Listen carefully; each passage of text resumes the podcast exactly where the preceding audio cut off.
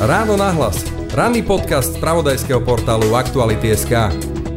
Putinová agresia už trvá 125 dní. S odstupom času je svet opäť svetkom raketových útokov na celom území Ukrajiny. A to aj z územia Bieloruska. A to všetko v čase, keď sa predstavitelia najsilnejších ekonomik sveta stretávajú na samitoch. Či už v Nemecku zo skupenie G7 a v Madride zas lídry členských krajín Severoatlantickej aliancie. Rusko je technicky v defalte. Aj pre sankcie nie je schopné splácať svoj zahraničný dlh. Na druhej strane zarába na historicky najvyšších cenách plynu či ropy. Čo zostáva z výšku sveta? Téma pre analytika výskumného centra Pražskej asociácie pre medzinárodné otázky Pavla Havlička. Je útorok 28. jún. Počúvate podcast Ráno na hlas. Moje meno je Jaroslav Barborák. Počúvate podcast Ráno na hlas. Vyrazte na cesty štýlovo s modelmi Hyundai i30 v športovej výbave N-Line. Očaria vás dizajnovými prvkami, smart technológiami a špičkovou bezpečnosťou. Objednajte si Hyundai i30 N-Line vo verzii hatchback, kombi alebo fastback do 30. júna a získajte navyše extra bonus a zľavu na príslušenstvo. Presvedčte sa osobne v prevádzkach Autopolis Bratislava na Panonskej, na Boroch alebo na novej prevádzke na Račianskej 155A.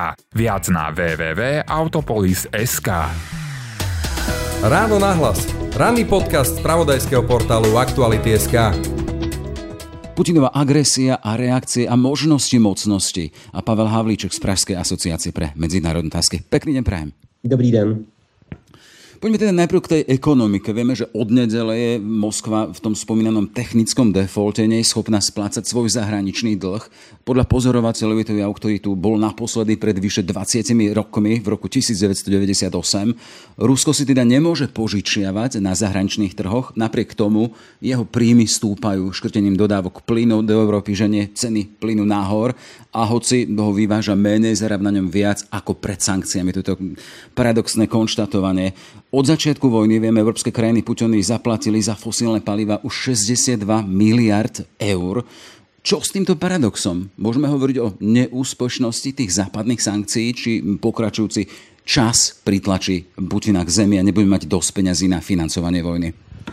Já bych neřekl, že to je vyložený neúspěch, ale řekl bych, že to je rozhodně mm, velmi komplexní problematika, kde opravdu je spousta faktorů.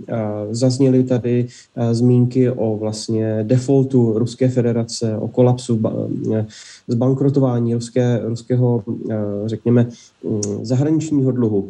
Eh, a neschopnosti Ruska splácet vlastně eh, své pohledávky na mezinárodních trzích. Tohle to je samozřejmě pravdou, přestože je to spíše technické opatření, které v realitě nebude mít tak velké dopady. Vidíme, že opravdu eh, Ruská federace se nějakým způsobem stále drží vlastně v ekonomické rovině nad hladinou, přestože je tam celá řada, řekněme, válečných opatření a ta ekonomika, stejně jako ruská společnost, se pomalu proměňuje a adaptuje vlastně na ten západní tlak. Takže já bych rozhodně neřekl, že ty západní sankce eh, nějakým způsobem nefungují, ale ukazuje se, a to jsme vlastně od, i od, eh, od počátku předpovídali, že skutečně budou mít spíše střední a dlouhodobý eh, dopad na ruskou ekonomiku z hlediska jeho zaostávání, z hlediska velkých problémů a nepromění a nedokážou ovlivnit to chování ruského režimu Vladimira Putina v tom krátkém horizontu, tedy tady a teď. Až na některé samozřejmě výjimky, a to například vývoz třeba těch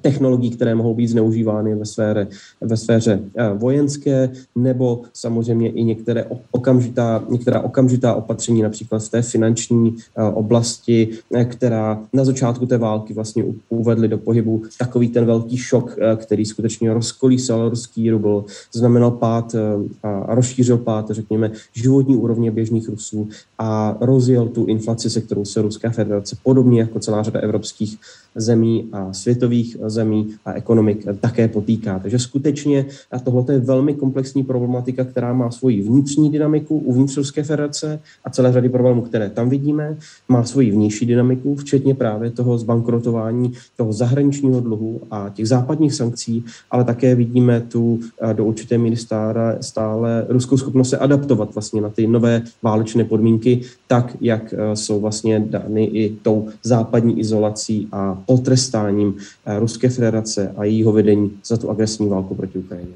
By som dodal zo pár dát. Pozor, upozorňujú, že hodnota rubla sa prepad, v poprepade vrátila tým hodnotám spred vojny, no poukazujú na signály o prepade samotnej ruskej ekonomiky. Vy spomínate aj možno nepokoje medzi ľuďmi. Do konca roku hovoria až o 12% prepade a inflácii, ktorá by v Rusku mohla v decembri dosiahnuť až nejakých 16%, čo je v porovnaní s rokom predchádzajúcim dvojnásobok. Tak ak hovoríte, že nie tie krátkodobé opatrenia, ten dlhší čas a ak sme spomínali teda, čo môže nejakým spôsobom Putina priviesť na kolena, ak ho to môže priviesť, tak až ten uh, efekt času. Vieme teda, že najsilnejšie ekonomiky sveta zoskupené v G7 hovoria o ďalších sankciách to je záležitosť od nedele po odstavení tých rozhodujúcich bách od globálnej finančnej siete, personálne sankcie voči oligarchom a postupom odstrihávaní sa od ropy a plynu sa teraz hovorí o odstavení od ruského zlata. A tu len zacitujem Borisa Johnsona, britského premiéra, to by malo zasiahnuť srdce Putinovej vojnovej mašinérie. Tu sa chcem spýtať, má toto opatrenie taký potenciál?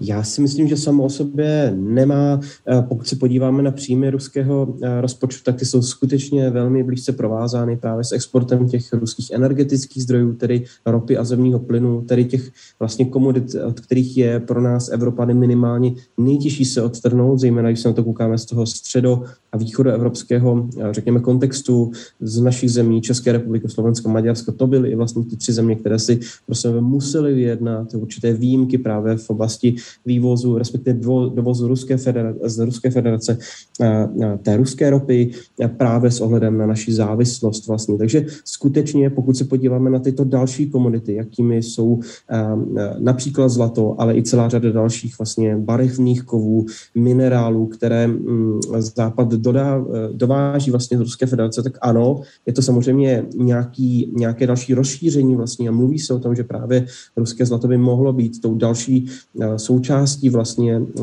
sedmého sankčního balíčku ze strany Evropské unie, ale tohle je něco, co skutečně ještě bude procházet poměrně zásadními uh, diskuzemi uvnitř Evropské unie a toho západního společenství. Já si dokážu představit, že skutečně k tomuto kroku přistoupíme a budeme se snažit Ruskou federaci i v těchto oblastech uh, vlastně dalších těch minerálů, které Rusové vyváží na světové trhy, izolovat, ale jestli to bude ten krok zlomový, o tom já mám své pochybnosti právě s odkazem na tu zásadní závislost ruské ekonomiky na primárně tedy ropě a zemním plynu. To je jedna věc. A druhá věc je samozřejmě, že eh, jakkoliv vidíme ten velmi silný postup ze strany těch nejmocnějších ekonomik světa, G7, ale také západu jako celku, eh, prostě toho stále ekonomického lídra světového společenství, tak vidíme, že Rusko hledá alternativy a západu se prozatím nepodařilo naprosto ruskou ekonomiku a její trh vlastně odtrhnout od zbytku té globální ekonomiky. Stále tam eh, jsou partnerství například s Čínou, s Indií a s dalšími zeměmi, které představují určitou alternativu právě tomu západnímu vektoru. Takže tohle je určitě jedna věc. A jenom jestli se můžu vrátit ještě k té otázce ruského rublu, eh, bez pochyby souhlasím, ale je nutné, eh, aby naši posluchači rozuměli také tomu, že ruský rubl dneska není volně směnitelnou um, měnou. Je to um, měna, které jejíž kurz je vůči třeba západním měnám, jako právě ruském, um, americkému dolaru nebo uh, evropskému euru, uměle udržován ze strany Ruské centrální banky, která skutečně také nasadila vlastně takový válečný modus stabilizace ruské ekonomiky. A to samozřejmě jak s odkazem na ruskou rublu, e, e, měnu rubl, tak potom i ruské hospodářství a vlastně tu makro stránku vlastně věci uvnitř ruské ekonomiky. Takže to je jenom něco, aby naši posluchači také dobře rozuměli. Vieme, že v rámci tej verejnej debaty sú tu dva pohľady na perspektívu sankcií. Máme tu americkú líniu, na ktorú dá prezident Joe Biden. Hovorí o tom, že do konca roka privedú sankcie Putina na kolena a bude pritlačený k rokovaniam. Má to byť argument na ďalšie dodávky zbraní na Ukrajinu, aby to prišlo až k tomuto momentu. A potom tu máme Európu, kde sa pozorovateľi obávajú sociálnych nepokojov a vzrastúcich cien plynu, pohonných látok a potravín a toho, že podpora Ukrajiny bude neudržateľná. Už teraz prieskumy hovoria o klesajúcej podpory pre Ukrajinu od 20 do 40% v rámci jednotlivých e, e, európskych krajín. E, čo s týmto? Tá dichotomia dvoch pohľadov. Ano, tohle je poměrně zásadní rozpor, který tady vidíme, pokud se podíváme i na mapu, eh, ze které by nám mělo být velmi jasně patrné, že skutečně ta americká provázanost s tím ruským prostorem je daleko nižší, než je tomu v případě um, Evropské unie. Uh, prostě čistě geograficky uh, z hlediska vývozu, provázanosti vlastně, řekněme, ruského hospodářství s tím západním prostorem. I třeba právě při pohledu na ty energetické zdroje vidíme, že to jsou primárně evropské země, které takto vlastně zásadním způsobem jsou závislé v některých případech na ruských energetických zdrojech. Není to tedy, eh, řekněme, nejsou to Spojené státy, není to, není to ruská ropa a zemní plyn, které by byly tak eh, zásadní pro eh, Spojené státy, protože čistě jsou daleko a jsou vlastně i vývozci sami těchto komodit. Mm, tady ta situace je velmi odlišná. A samozřejmě tady to je něco, na co i ruský prezident Vladimir Putin poměrně zásadním způsobem spolehá, když vlastně hraje na tu dlouhou hru On skutečně se nedívá za rok, nedívá se za týden anebo za 14 dní, ale dívá se v horizontu několika měsíců a tam ta perspektiva z evropské eh, vlastně strany vypadá, vypadá poměrně tíživě. Pokud se podíváme na situaci uvnitř evropských ekonomik, ať už z hlediska inflace, um, nějakým způsobem i propadu třeba životní úrovně, nárůstu počtu lidí, kteří padají, kteří padají do, nebo mají potenciál spadnout do chudoby, eh, kteří eh, bojují s hypotékami a nemohou si dovolit zaplatit za své energetické účty. Tohle je skutečně něco, na co může Vladimir Putin spolehat právě z hlediska tříštění toho západního eh, přístupu vůči Rusku a udržení vlastně toho velmi silného sankčního mechanismu. Tady samozřejmě ten americký tah na bránu je daleko silnější a nějakým způsobem ukazuje Evropě cestu, ale opravdu musíme si uvědomit, že Spojené státy jsou v zásadním způsobem jiné situaci. A proto právě ta jejich podpora, řekněme, eh, evropské pozici vůči Rusku, tak je eh, velmi zásadní. I právě kvůli tomu, že je to ten evropsko-ruský eh, vlastně tržní tržní proces, výměna a, a spolupráce, která je těžištěm vlastně eh, pro, ty, eh, pro, pro ruskou ekonomiku. Nejsou to tedy americko-ruské vztahy, ale jsou to evropsko-ruské vztahy, které jsou tak důležité a Evropa by měla v tomto smyslu velmi zásadním způsobem spoléhat a opřít se vlastně o spolupráci na podporu ze Spojených států a ze strany uh, Joe Bidena, tak, aby ten uh, spojený, uh, řekněme, evropsko-americký přístup té ruské krizi co nejvíce zamezil. Ještě poslední dodatek k té ruské situaci do, dovnitř, uvnitř samotné Ruské federace. Ano, uh, je to právě ta perspektiva ke konci roku, kde pravděpodobně uvidíme to, že ty problémy budou narůstat. Už od léta se bude zvyšovat uh, nezaměstnanost, bude se propadat celá řada sektorů uvnitř ruské ekonomiky, automobilový průmysl, pivovarnictví, eh, zákaz vývozu eh, ruského uhlí na, na evropské trhy. Tohle to je všechno, co uvidíme ke konci roku, že bude kulminovat a ty socioekonomické problémy budou i uvnitř Ruské federace zásadním způsobem narůstat. Jestli to bude stačit na nějaké širší sociálně ekonomické hnutí, které by vyšlo do ulic a protestovalo vlastně proti té válce a snažilo se ten ruský režim ehm, vlastně motivovat či přesvědčit přesvědčit nějakým způsobem, aby ustal s tou agresí, nedokážu si teďka představit, protože známe z historie i třeba 90. let, že Rusové jsou poměrně adaptabilní právě z hlediska eh, poklesu či eh, samozřejmě nárůstu životní úrovně. Už si zažili mnohé a takto eh, se dá jenom spekulovat o tom, jestli to bude skutečně, jestli to rozpohybuje nějakým způsobem širší hnutí uvnitř ruské společnosti, které by potom vyzývalo k dalším společenským a politickým třeba změnám uvnitř Ruské federaci. Já jsem poněkud skeptický, ale určitě to nechci vylučovat. To sme, sme také zaujímavé situácii, keď tu máme dva, dva teda, e, dve skupiny narastajúceho napätia, či už v ruskej teda spoločnosti a, no a kde sa teda, odkiaľ ide agresia, potom tu máme európske krajiny, odkiaľ sa očakáva podpora, ale predsa len medzi ľuďmi narastá aj to teda, že tá vojna a podpora ľudí bojí, bolí, bolí a cítime to všetci. Do toho prichádza vyjadrenie e, nemeckého kancelára Olafa Scholza, sme jednotní, toto je náš odkaz Putinovi. Ja chcem sa spýtať to, čo zaznelo na G7 má reálny základ? Sme jednotní, alebo ide len o želanie, alebo akýsi strategický, strategický výrok, ktorý má uh, ľudí nejakým spôsobom naštartovať? Já si myslím, že v tuto chvíli jsme skutečně jednotní. V tuto chvíli je Západ uh, jak tak koordinovaný, jak jen to je možné. Vidíme to z těchto signálů, které přichází ze setkání těch nejmocnějších států světa, které nejsou jenom čistě na tom geografickém západě, ale obsahují celou řadu dalších zemí, Japonsko a tak dále. To, jsou, to jsou, tohle to jsou všechno partneři a země, které uh, jsou v jednom smyslu nerozlučně spojeny. A to, že se obávají vlastně té ruské agrese.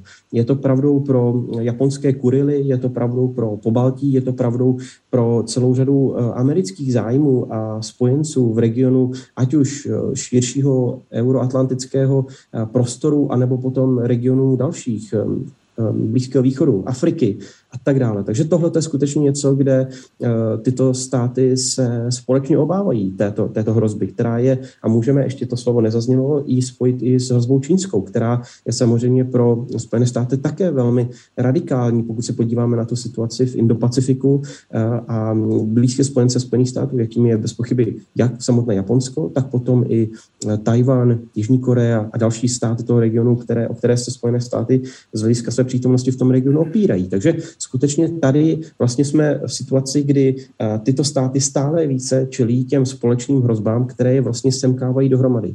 A tahle ta, tahle ta schůzka eh, těch nejmocných, představitelů nejmocnějších zemí G7, tak je eh, skutečně toho dobrým důkazem, že ta společná linka nefunguje jenom mezi Ruskou federací a Čínou, ale funguje i mezi těmi dalšími státy toho minimálně té severní polokoule, protože tam skutečně ten konflikt se odehrává. Ta jižní je od toho trošku odskloněna a hledá si svou cestu a přístup k tomu. Vidíme to například mezi africkými zeměmi, mezi zeměmi Latinské Ameriky, kde ta, kde eh, ta válka narrativů a přetahování se od tuhle část světa stále ještě probíhá. Ale myslím si, že tahle ta Eh, propojenost mezi eh, jednotlivými lídry těch nejbohatších zemí světa, G7, tak skutečně funguje a je velmi pragmatická, ale o to je autentičtější z hlediska svého současného stavu. Víme, že v horizonte už hodín sa v Madride stretnú prezidenti a premiéry členských krajín NATO. Na stole má byť ďalšia vojenská pomoc a tu sa debatuje o hranici, e, ktorá by sa nemala prekročiť pri podpore. Vieme, že USA avizuje e, podporu dodávky Ukrajine e, účinných a moderných systémov zem-vzduch. Opakovane potom volá aj prezident Zelensky, očakáva sa aj jeho vystúpenie v rámci uh, samitu. Na druhej strane ale vieme, že Putin chce Bielorusku dodať rakety Iskander. Dokedy toto zostane na akýchsi vážkach, že to, sa to nepreklomí na jednu či druhú stranu? Vieme, že z Bieloruska teraz správa nová dodávka 20 vagónov munície pre e, Moskvu. Tohle je skutečně něco nového a myslím si, že e, stále je, e, jsme v situaci, kdy oba dva ty bloky, jak ten, řekněme, západní vedený Severoatlantickou aliancí, tak vlastně ten východní, řekněme, vedený Ruskou federací a jejími spojenci, včetně právě Běloruska, tak dnes uh, vlastně nachází ten nový, uh, jako kdyby to, to, to, ten nový stav vyváženosti. Je to situace, kdy uh, prostě evropská bezpečnostní architektura, jestli se o ní kdy v posledních letech dalo mluvit po té ruské agresi vůči Ukrajině z roku 2014, tak zásadním způsobem prostě oslabila, jestli ne přímo skolabovala. A dnes se ten balans sil eh, v tom regionu, zejména tedy východní Evropy, hledá znovu. Hledá se znovu a proto je tak důležitá ta odpověď západní a podpora Ukrajiny ze strany Severoatlantické aliance právě z hlediska těch zbraňových systémů, dodávek zbraní, ale i dlouhodobého partnerství, které vlastně Jens Stoltenberg jako generální tajemník Severoatlantické aliance sliboval, že tohle to nebude skutečně boj na několik málo dnů nebo týdnů. Bavíme se tedy o dlouhé válce, kde Ukrajina bude potřebovat skutečně každou ruku, každý, každou, každou protileteckou raketu, každou, každou částku munice. Tohle to je skutečně ta situace, ve které jsme dnes a ten dlouhodobý příslip spolupráce je něco, co by právě mohlo Ukrajině pomoci tu situaci stabilizovat, nějakým způsobem umožnit plánování do toho delšího horizontu z hlediska právě vojenských dodávek, obrany, efektivnější, řekněme, mobility jejich vojsk napříč tím teritoriem, které je z mnoha stran okupováno s ruskou armádou. A tohle je skutečně něco, co dnes je vyžadováno. Není to tedy jenom ta pomoc ekonomická nebo řekněme ta ta sankční, eh, jak jsme se o ní bavili eh, předtím vůči právě Ruské federace, ale je to i ta proaktivní spolupráce s Ukrajinou, která dneska eh, nese na sobě, na sobě vlastně tu, tu tíži těch bojů. A tohleto partnerství je zásadním způsobem významné.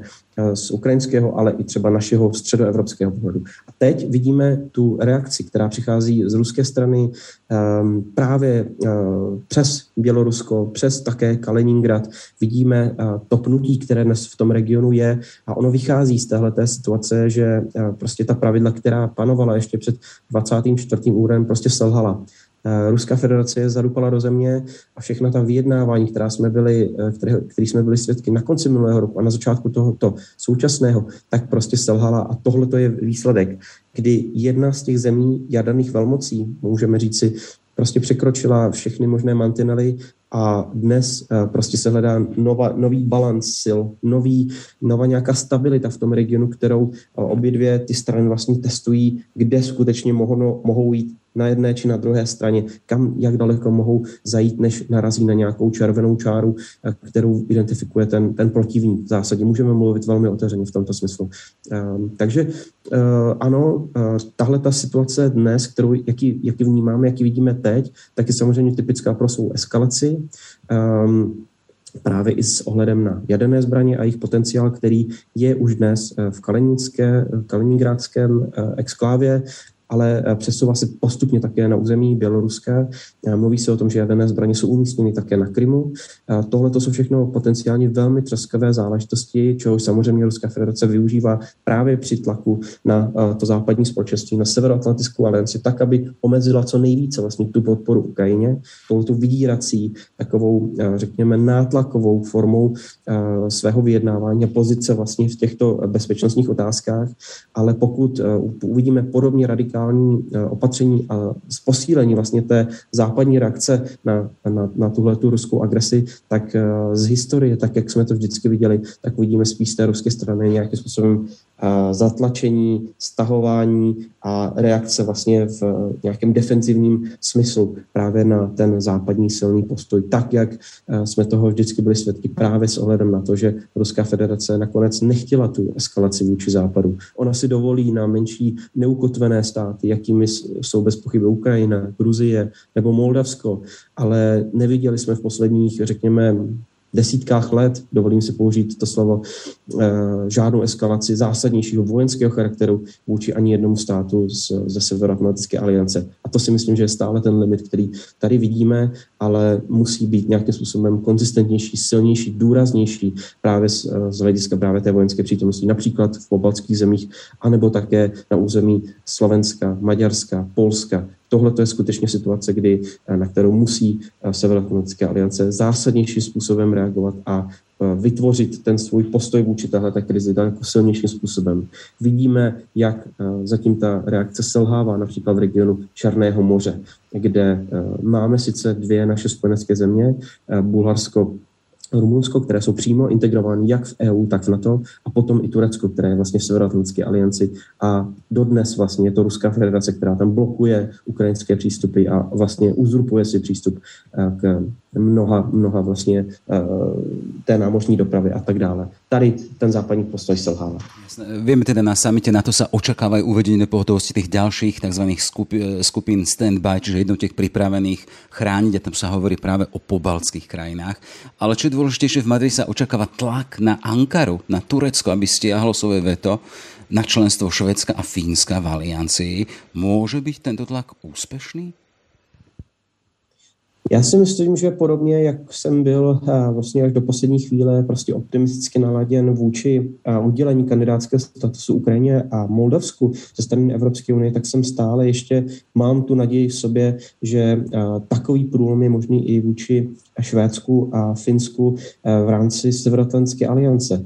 Přestože je mnoho hlasů, které volají po zdráhavosti nebo jsou pesimistické v téhle otázce a poukazují právě na tu vydírací politiku ze strany um, tureckého vedení a uh, Recipa Erdogana uh, vlastně vůči těm, těm zemím právě s odkazem na jejich podporu, řekněme, uh, kurdské menšině uh, v jejich zemích a tak dále, tak si myslím, že je to otázka času. Jestli se to nestane během toho summitu na to, uh, kde Turecko bez pochybu bude čelit obrovskému tlaku, tak to bude otázka, řekněme, možná týdnů, maximálně měsíců měsíců, než tyto země se skutečně stanou členy Severoatlantické aliance. A ani Turecko s tím nic neudělá. Přestože má svoje právo veta, tak bude manévrováno do této situace právě s ohledem na to, že sice v Severoatlantické alianci je 30 zemí světa, 30 zemí toho západního společenství, ale Turecko v něm má jenom jeden hlas. Přestože je významný, je to druhá největší armáda uvnitř aliance, minimálně početně, tak eh, přesto má, řekněme, jenom je tam omezený potenciál tuhle tu situaci využívat nějakou dobu. Ono se snaží z toho oportunisticky uh, vytřískat, jestli mi dovolíte to pojmenování, co nejvíce, ale není to, není to Není to možné dlouhodobě. Takže já si myslím, že skutečně tohle je něco, kde Turecko se bude snažit využít maximum, ale ten potenciál se rychle vyčerpává. A ten tlak, kterému dneska Turci čelí, právě i v souvislosti s tím summitem, tak je přímo obrovský. A řekl bych, že pokud oni nechtějí být v naprosté izolaci a nechtějí být opravdu tou černý, černou ovcí eh, celé, celého toho západního společenství Severoatlantské aliance, tak budou, musí, eh, budou muset eh, přistoupit k poměrně důrazným krokům v blízké budoucnosti. A budeme opäť v novej situácii, keď vy ste spomínali teda historická skúsenosť s Putinovým Ruskom, teda že nejde do veľkých konfliktov alebo správa sa ako si trošku racionálnejšie, keď je tam na druhej strane čosi silné a vážne. Tu keď sa pri Ukrajine obával hranice e, s NATO, na hranice Rusko-Ukrajina, tu sa fakticky stane hranica s Fínskom, NATO a Rusko. To stále bude platiť, alebo tá historická skúsenosť s Putinom, to tam nejakým spôsobom predpokladáte, že e, to bude ten taký zastrašujúci, alebo teda nepôjde proti veľkému medveďovi, ten menší ruský medveď? Já si myslím, že ta situace tady se stále ještě vyvíjí, ale řekl bych, že skutečně tady um, uvidíme v blízké budoucnosti něco, uh, kdy Ruská federace bude muset adaptovat uh, svou, svou pozici, protože pokud se Finsko stane součástí Severoatlantické aliance, tak ta hranice mezi NATO a Ruskem se rozšíří o tisíc kilometrů. O tisíc, o tisíc kilometrů. Tohle je opravdu něco, kde, co Rusko zatím nezná má velmi krátkou hranici přes pobaltské státy. Ta hranice e, je z ruské strany poměrně dobře chráněna, má tam vojenskou převahu a tohle je naprosto, to, by byla naprosto nová situace, na kterou by Rusko muselo zásadním způsobem reagovat, posílit třeba ten svůj západní vojenský okruh a nějakým způsobem uh, i adaptovat vlastně t- tu svoji uh, vojenskou pozici vůči, vůči západním státům právě součástí, právě uh, vzhledem k těm novým, k tomu novému vývoji vývoji. Takže řekl bych, že skutečně tady Finsko v tom může sehrát zásadní roli. Vidíme, že ono samo je velmi, eh, velmi odolné a nějakým způsobem dává velký potenciál eh, na to, z hlediska své vlastní odolnosti, která vychází z celé té poválečné, studenoválečné uh, historie, kde Finsko se připravovalo jako následek vlastně jak té, vlastně té severní války, tak potom, řekněme, té zimní války, pardon, tak potom vlastně zkušenosti z druhé světové války na to, eh, jakým způsobem, ehm, jakým způsobem prostě se může vyvinout ta konfrontace mezi, mezi eh, těmito dvěma, dvěma státy. Takže je velmi, velmi adaptabilní, nějakým způsobem velmi dobře připravené na eh, jakoukoliv ruskou eskalaci. A pokud se k tomu přidá ta, těch dalších 30 států světa, tak je to něco, kde opravdu Finsko i Švédsko budou velmi dobře chráněny. Přesto že to rozšíří nějakým způsobem tu společnou hranici, tak to bez pochyby vytvoří nový tlak na, na Rusko, aby přesunuli ty jednotky do toho severního a se, se, severozápadního, řekněme, okruhu. A tohle to je nějakým způsobem zásadní, protože to zase bude fragmentovat ten potenciál, který Ruská federace bude moci vynakládat na ukrajinském území. A to je něco, co by nás mělo zajímat. My bychom se měli snažit, podobně jako to dělá Ruská federace Ukrajině, že útočí z různých stran a nějakým způsobem nutí Ukrajinu, aby alokovalo své síly eh, jak na tom jižním cípu, tak na východě. Dnes se ty boje znovu rozhořely i v okolí Charkova, město Sumy a tak dále. Tady musíme používat stejnou vyčerpávající taktiku vůči Ruské federaci a tím, že budeme mít naše vlastní státy natolik odolné, ale zároveň otevřené tomu, aby eh, prostě v nich byly například základny Severoatlantické aliance, tak musíme rozprostřít ty ruské síly, aby oni se museli koncentrovat jak na Ukrajině, kde si to Ruská federace vybrala sama, tak v Pobaltí, tak potom na severu. A tím způsobem můžeme i třeba přes Černé moře uh, ruské síly oslabovat. A to je něco, o co my bychom měli v té, v té dlouhé válce, v té dlouhé perspektivě se snažit uh, vůči Rusku usilovat. A tento summit Severoatlantické aliance v Madridu je k tomu klíčovou událostí. Na záver taká osobnejšia otázka. Žijeme dobu, v ktorej sa nedaleko našich hraníc, našich, vašich, stále ďalej eskaluje napätie. Napätie aj vo vnútri našich spoločností. Sme to spomínali, to výrazné zdražovanie základných potravín a pohonných látok. Chcem sa spýtať, čo dáva pokoj vám ako človekovi analýzy celých tých skutočností, tých spoločností? Já se přiznám, že eh, vlastně jsou to ty pozitivní signály z těch minulých dní. My jsme hodně bojovali i u nás třeba v Asociaci pro mezinárodní otázky za to, aby eh, Ukrajina získala tu budoucí perspektivu členství eh, v, v Evropské unii. Stejně tak jsme bojovali za tuto perspektivu pro Moldavsko, které je jasně proevropsky a západně orientováno a musí hledat nějakou cestu a takové to světlo na konci tunelu. A ty dobré zprávy z minulého týdne přišly. A přicházejí i v tom smyslu, že ten západ je stále jednotný a postupuje nějakým způsobem i přes ty všechny um, problémy, sociálně-ekonomické důsledky téhle krize jednotně a poměrně konzistentně. Přestože bych si dokázal představit, že ta reakce bude ještě silnější a budeme dělat více, tak pro mě osobně je obrovskou ctí, že dnes Česká republika 1. července bude přebírat předsednictví e, Evropské unie Mm, a bude to za situaci, eh, kde eh, Západ stojí jednotný vůči téhleté eh, krizi a dále vyjednává o tom, jak více pomáhat Ukrajincům, jak více rozšiřovat to, vlastně to, to snažení, aby to, co dneska páchá Ruská federace na Ukrajině, bylo zastaveno. A české předsednictví a já jako Čech se toho cítím sám součástí a budu tuto, tuto, tuto snahu dále během těch šesti měsíců, které nás čekají, podporovat. Takže tohle to je něco, kde já cítím, že máme spoustu domácích úkolů, ale máme také velký potenciál u nás ve střední Evropě vůči této krizi vystupovat, nějakým způsobem ji řešit a hledat ta řešení i pro na úrovni 27 evropských členských států, plus samozřejmě i v rámci Severoatlantické aliance. A doufám, že z, této, z tohoto samitu Severoatlantické aliance v NATO uvidíme velmi silné prohlášení, uvidíme velmi silnou pozici eh, i této vlastně vojenské aliance eh, vůči Rusku a tohle to mě dává takovou naději, že my se s tou krizí dokážeme vypořádat, i když to bude bolestivé.